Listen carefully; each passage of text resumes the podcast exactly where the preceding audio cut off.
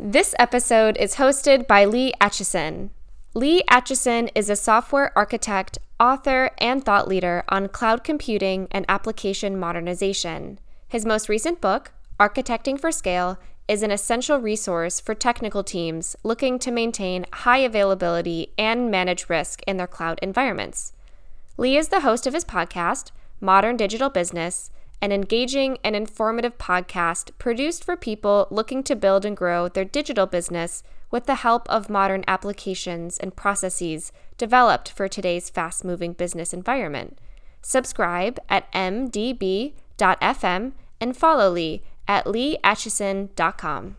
Dataset is a log analytics platform provided by Sentinel One that helps DevOps, IT engineering, and security teams get answers from their data across all time periods, both live streaming and historical. It's powered by a unique architecture that uses a massively parallel query engine to provide actionable insights from the data available. John Hart is a distinguished engineer leading the EventDB team, where he's responsible for the time series database that powers the Dataset product. John is my guest here today. John, welcome to Software Engineering Daily. Thanks, Lee. I appreciate it. So tell me about Dataset. What does it do?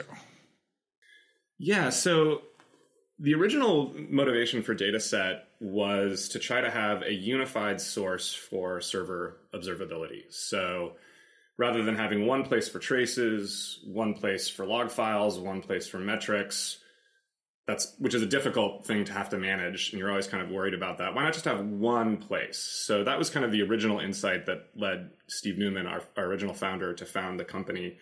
And over time, because we kept doubling down on our own custom database, we're not using someone's off-the-shelf database, we're not using Elasticsearch, what have you, because we kept developing and really putting a lot of our effort into this database, we ended up with a fairly general purpose, as you say, super high scale data store database, essentially, that has applications beyond server observability, which is why we ended up being acquired by Sentinel One, because they have a similar set of problems in terms of just masses of data that you need to be able to search, analyze, graph, chart, slice, dice, etc. Cool. Yeah. So this is I'm not sure if you know my history. I came from New Relic, and at New Relic, we had a similar set of issues, and we built our own database there too with Insights and similar sort of issues. But I think you've taken it to another level in what you've done. Can you talk a little bit more about what it does that's over and above what the existing off-the-shelf databases are today? Yeah. So yeah, when I think of New Relic, I think of APM, a lot of metrics, and a pretty nuanced hierarchy of like dimensional roll-ups for those metrics. So you can slice and dice along those dimensions really, really fast and really, really well. We tackled a slightly different part of the problem space, which is, starting with just server log events, keeping that data in a non-aggregated form and kind of doubling down on throwing resources at making that data queryable for a long time at as low a cost as possible, right? There's no such thing as performance. There's only performance per dollar. So then, because we focused on that and are able to throw, thousands upon thousands of cores at each individual search, what Sentinel One ended up realizing is it's the same problem. Server observability and security have actually a very similar problem on both sides. So server observability, we're collecting log files and we don't want to aggregate them. We want to be able to do debugging by looking at the individual log lines. Security is the same type of thing. If you have, 100,000 laptops, like your GE or somebody, and you want to know, first of all, you want to make sure you don't get hacked in the future. So you need to get your kind of threat indicators pushed down to all those endpoints so they can block that activity. But the other kind of next level part of it is, hey, did I get hacked 6 months ago? And the only way you can figure that out is if you have a recording of every single thing. Non-aggregated recording. Every one of your systems did 6 months ago, and you can't aggregate it. You've got to keep all of those, that entire haystack.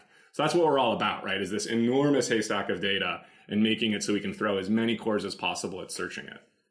So it's all about number of cores, right? There's no magic algorithm of course, like aggregation is a magic algorithm. There's no other magic algorithm like that. It's how much CPU power can we throw in for a short period of time to access all that data. Is there anything else you are able to do with the data? What I mean is, Is there unique indexing you can do that reduces the CPU requirements? Is there anything like that you can do that helps you? Yeah. So, I mean, one of our kind of initial claims to fame in our early blog posts was basically saying we just brute force it. Like that was like, this is how we solve this problem. Whereas, document databases like an Elasticsearch type system or a Solr type system, they're all about the indexes. And there's a variety of reasons why indexes are great for kind of human-generated data with maybe 50,000 unique words in the English language that might be in use. But when you get to machine data, indexes are not going to help you as much as you want. And because they write amplify, it becomes highly problematic. If you're putting a petabyte or 10 petabytes a day into a system, any sort of write amplification is a problem. You want to go the other way and figure out really good compression. So that's kind of the first piece, which is we don't use global indexes. We do slice up the data into these individual, like the individual root atomic unit of data in our system is just a file that lives in S3. So we've separated the compute from the storage for the database problem. Now, if you have a repetitive query, like you're alerting on something, or you've got a dashboard with, 100 plots on it, you don't want to have to issue 100 queries to draw your dashboard over a month of data. That's going to be very, very slow. So there is a metric store also part of this whole thing, in addition to what we call the event store, which holds the data in its non-aggregated form. We also have a metric store, which is basically on-demand summarization. So during the ingest pipeline, we'll watch as events stream by, and if they match one of the things that you're interested in, maybe that's a plot on a dashboard or an alert that a query that you issue, every minute or something along these lines, we'll pre-calculate the answer to those queries as well on the side. And so we've got the metrics and the logs both exist in the system, but the way we've got it architected is the metrics are always kind of derived from the logs. Got it. So the common things that you expect people to put on their dashboards are pre-calculated as the data comes in, but yet you can always get at the raw data if you need to do any sort of deeper analysis. Yeah, exactly. And you don't really have to set it up. You just make a dashboard, and then we notice that happened, and then we start backfilling all of those series so it's available to you. Got it. So what was your path in getting to leading this Event DB team? Tell me a little bit more about how you got into this role. Sure. So it's a slightly involved story, but I think it's a fun one. So I'll give you the full detail. So prior to joining Scalyr, which I joined in late 2015, I had my own software company, like a micro ISV, that I started in 2002, and then 12 years later sold it in 2014. And I was an early user of Splunk, actually. The whole idea of a custom search engine for your application logs was extremely useful for me and my company. We were involved in people's emails. So our customer support line was people saying, what happened to my email? And it's very important to be able to show them, no, I promise you, we did deliver it. And if the person's saying they didn't get it, that's not us. We didn't cause that problem, right? People really care about emails. So we used Splunk a lot at the start. But it was, we're a small customer. They didn't have a SaaS offering at the time, so you had to do it locally. There was just a number of issues with it. And then I read a blog post by Steve Newman. So Steve Newman, as I mentioned before, is the founder of Scalyr, way back when. Before that, he was the founder of Writely, which is what you and I know as Google Docs. So he was at Google for a long time after selling Writely to Google and, faced this observability problem. So anyway, I read a blog post by him describing this brute force approach, and it light bulbed for me. I'm like, that is how we solve this problem. I like this technical approach.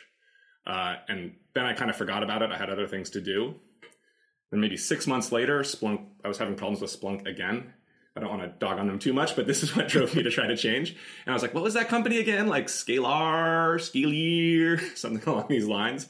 So I found the blog post. I installed Scalyr on a couple of my servers. And within a week, I was like, this is such a great system. So I removed the competing solutions I was using. I was full in on Scalyr. I really liked it. What I didn't know at the time is that I was one of like the first 10 customers of Scalyr.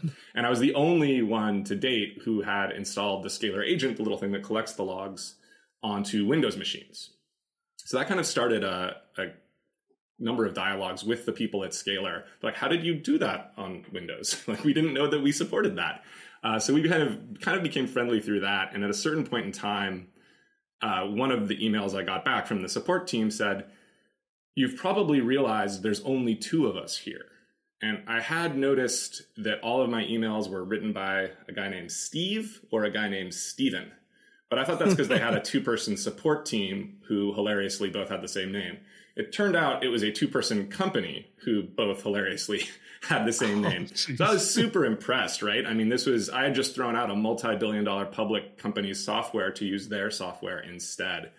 So on the strength of that relationship, the early customer to founder relationship, we just kind of continued to deepen, our trust in one another and like the amount of stuff we were talking about. So once I left the company that had acquired my prior company, I was deciding what to do next. And I was like, well, it's actually kind of straightforward. Scalyr, I love this product. Why wouldn't I want to join this company? So at the time, it was a pretty small group, 4 or 5 people maybe. And Steve Newman had written the entire original back end. So it was a natural fit for me, having done database work in the past, to slot in with him. And we grew the team from there. Cool. Yeah. So you mentioned Splunk, and I was going to say that over the last couple of decades, log analytics has changed dramatically, right? In the early days of Splunk, logs were very, very simplistic things they're useful for security, and for some problem diagnostics, but not really for metrics, right? In any meaningful way, at least not for the most part. But it's changed a lot over the last, let's say, 2 decades. What do you think was the most dramatic change in the way that logs were used in the last 2 decades? Oh, that's an interesting question. I think, and this has been a long time coming, but I think the advent of things like OpenTelemetry and, common log output across disparate systems has been, to my mind, probably the biggest change. And it's still a change that's happening, but it was something that we didn't realize, we as a market didn't realize we needed until we were pretty far into it, right? At a certain point, once you start bringing up, especially with the ease of deployability with Docker, like our dependency tree just keeps getting bigger. And each of your dependencies is emitting logs. And the extent to which those logs don't follow a common schema radically impacts their usability. And, one of the things I say is like, nobody designs their logs like they design a SQL table, like a relational database table. But at a certain point, as you're onboarding more and more tools and more third-party software, especially at larger organizations, you actually kind of have to start organizing your logs like a database table, or you'll never be able to get the value out of them that you need. And so just having a common set of, conceits, names that we can apply across all of our systems is, I think, the thing that can take undifferentiated mass of logs and turn them into actionable, understandable metrics and insights. You've got to bridge that gap. Ordered and structured. Yeah, you can do it one by one if you're an expert in the Postgres logs versus the this logs or that logs. But to be able to do it holistically at the system level, we really need that kind of single unified way of talking about these processes. And I imagine that same strategy has made logs more useful for things like machine learning, capabilities. So do you want to talk about that a little bit? Yeah, that's a really good point. We actually just recently added a new feature called, I think we called them smart alerts. Anomaly detection, I think, might be the internal name that we used. But the idea is we've always had the ability for users of our system to define alerts. Tell me if the P95 of this API call exceeded 300 milliseconds over the past 10 minutes or 10 hours, whatever it is. Traditional analytics, yeah. Traditional, like, explicit manual stuff. Tailoring, making a rule, seeing it fire too often, getting annoyed, tailoring the rule, etc. right? So our first step kind of into the ML world in terms of what we've released to date tries to make that problem go away, where you can just say, here's the data, like here's the metric over time. You tell me when something weird is happening. And so that's just a pretty straightforward way of doing ML on a given series over time to look for spikes and anomalies that aren't explained by nocturnal, diurnal, whatever cyclical you're on. But to your point, the next level is, well, I shouldn't have to tell you the series. You can just look at all my series. And as long as those series have common names and common ways of thinking about it, it's just a way more tractable problem if you can get into it that way. One thing, like, this is more looking in the future, but something I've always wanted to do, like the next level of alerts and ML. And so you can think of, so we've got all of the fields and all of the features that contribute to that model, which, to your point, it's good to unify those features, have a common set of names. And then you've got, like, what are the goal states? What are the little pings that hit in our ML target that we're doing? So if we've got alerts, that's a human telling the system, this is important to me. Latency for this call matters, latency for that call doesn't. So if you look at an alert firing, you can think of that as like an ML goal state that we want to train toward. And then if I've got, 10,000 metrics series feeding into that, the goal for me would be, after I've defined my first set of alerts, you tell me, oh, you know what? Every time this alert fires, 5 minutes beforehand, this other thing happens. And a lot of times that might be, yeah, that's obvious. Like, I got the disk space alert and 5 minutes before that, the disk space was getting low. But there will be insight in there, right? I mean, that's a perfect playground for ML to go through it and say, oh, there's actually a crazy correlation between these two things. Is it a real correlation or not? Human's still in the loop, but I'd love to see that happen. Yeah, and I think that's great. Yeah, some of the best insights I've seen from humans during a problem resolution is to find that weird correlation and said, when this happens, that happens, and then realize that the root cause of the problem is something unrelated to what you're currently looking at. And those are the people who can do that are in short supply and high demand. And if we can automate that, if machine learning and AI can do that for us, that's going to be so valuable. And we're already making improvements in that area, but we got a long ways to go. One of the things that machine learning is really good at is being able to make use of large quantities of data beyond what a human can actually look at and comprehend, right? So you can find more simple anomalies that would elude a human simply because it was impossible for a human to have spent the time and energy to actually look at that. But can you also use machine learning in the case of logs to find the larger, more I don't know if the word is time consuming or more, the larger patterns, things like your overall CPU utilization in your application is going up non-linearly compared to your product usage. Right. Or the biggest one of all, your cost is going up non-linearly. Which it relates to cost, yes. So you're going to have an issue here in COGS one at some point in time in the future, yeah. Do you see machine learning? Machine learning is good at large-scale, close analysis, but is it also good, or is it going to be good for large-scale, loose relationships? Huh. I mean, one of the goals of, this kind of single pane of glass type view of your data, your cluster, your spend, is to distill all of that stuff down to just like two big numbers on a sheet or four big numbers on a sheet or one graph, right? You lose so much detail with that, though. Yeah, for sure. Yeah. And there's so much nuance that's hard to capture, and you end up making choices along the way when you make that single pane of glass to decide what's important and what's not.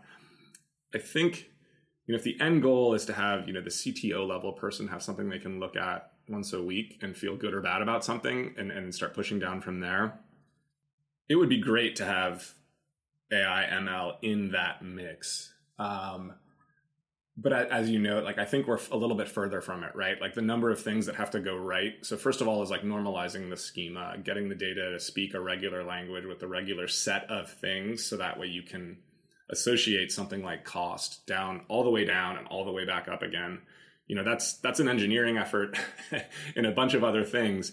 But then, that would be great if we can start, like cost is a great one, right? If and we do a lot of cost accounting because one of our payment models is kind of the default way you pay for data set is you ingest a certain amount of data and we hold on to it for you for a certain amount of time. And we just charge on the, the area under the curve. Right. But we've got another billing model entirely called hindsight, which is once you get out of like the all you can query, maybe we hold your data for 30 days in all you can query mode, but then we can hold on to it for another 2 years for you. where we don't really charge you anything to hold it. We just charge you like a small vig on top of the S3 cost for us. And the S3 cost for us is probably lower than the S3 cost for you because we're storing it in our columnar format, which is super compressed. And if we gave it back to you as JSON or whatever, it would be much larger.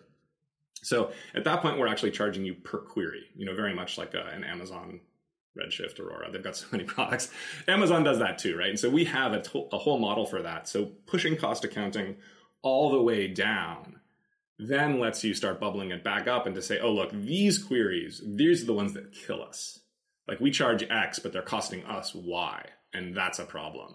And so, yeah, I mean, regardless of kind of what your overall facet that you're optimizing for is, it would be great to have that just continue. As long as you can put that everywhere in your pipeline and all of your events are logging something relevant to that, then we should be able to throw ML at it to find correlations, again, to your point, that might be a little bit less obvious.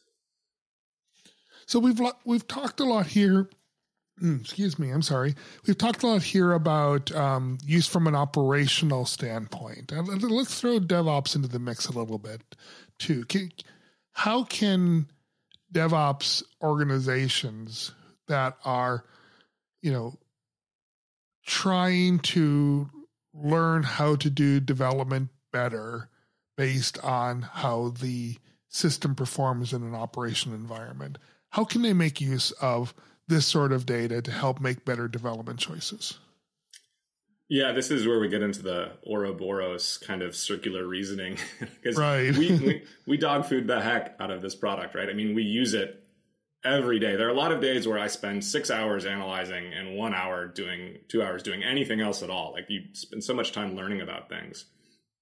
So for us, there's a couple things, you know, at scale, there's this phrase like debugging in production, which is that the note that like no matter how good your test coverage is and how good your PRs are, and we pride ourselves on really caring about both of those things, you're going to miss stuff because the set of real world inputs is just too varied. And the set of conditions, especially race conditions, means you're into permutation land and you'll never cover it all. So if you're debugging in production, that means the data that's coming out of Dataset has to be really useful. Like it's got to be there. You've got to be looking at it all the time as a developer or as a DevOps SRE type person. One of the things that we do personally to deal with this is, you know, of course we use feature flags. So code deploys and behavior changes are as much as possible uncoupled from one another. But the other thing we do a lot and a pattern that's proved really useful over the years is just A/B switching given feature switches. We can say, okay, just try this on X% of calls, of nodes or whatever, and then log it. And you can actually do all of this ahead of time. You've got your dashboard ready to go where the two paths through the code are both plots on a dashboard. Then you turn it on and you just start watching it.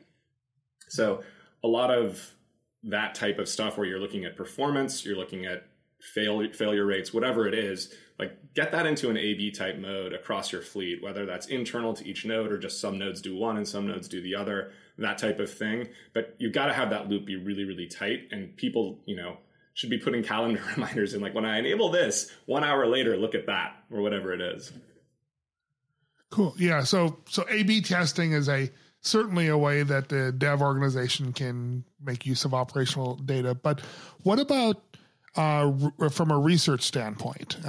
You know, we want to consider adding this new feature, but we don't know. We need to do research based on past usage patterns to see whether or not this sort of a thing would be useful. I'm making something up here now, you know.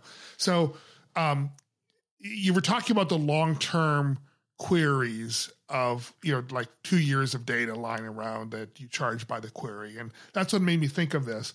But is this an effective utilization model to use that data to make strategic development decisions? And do you have customers that do that?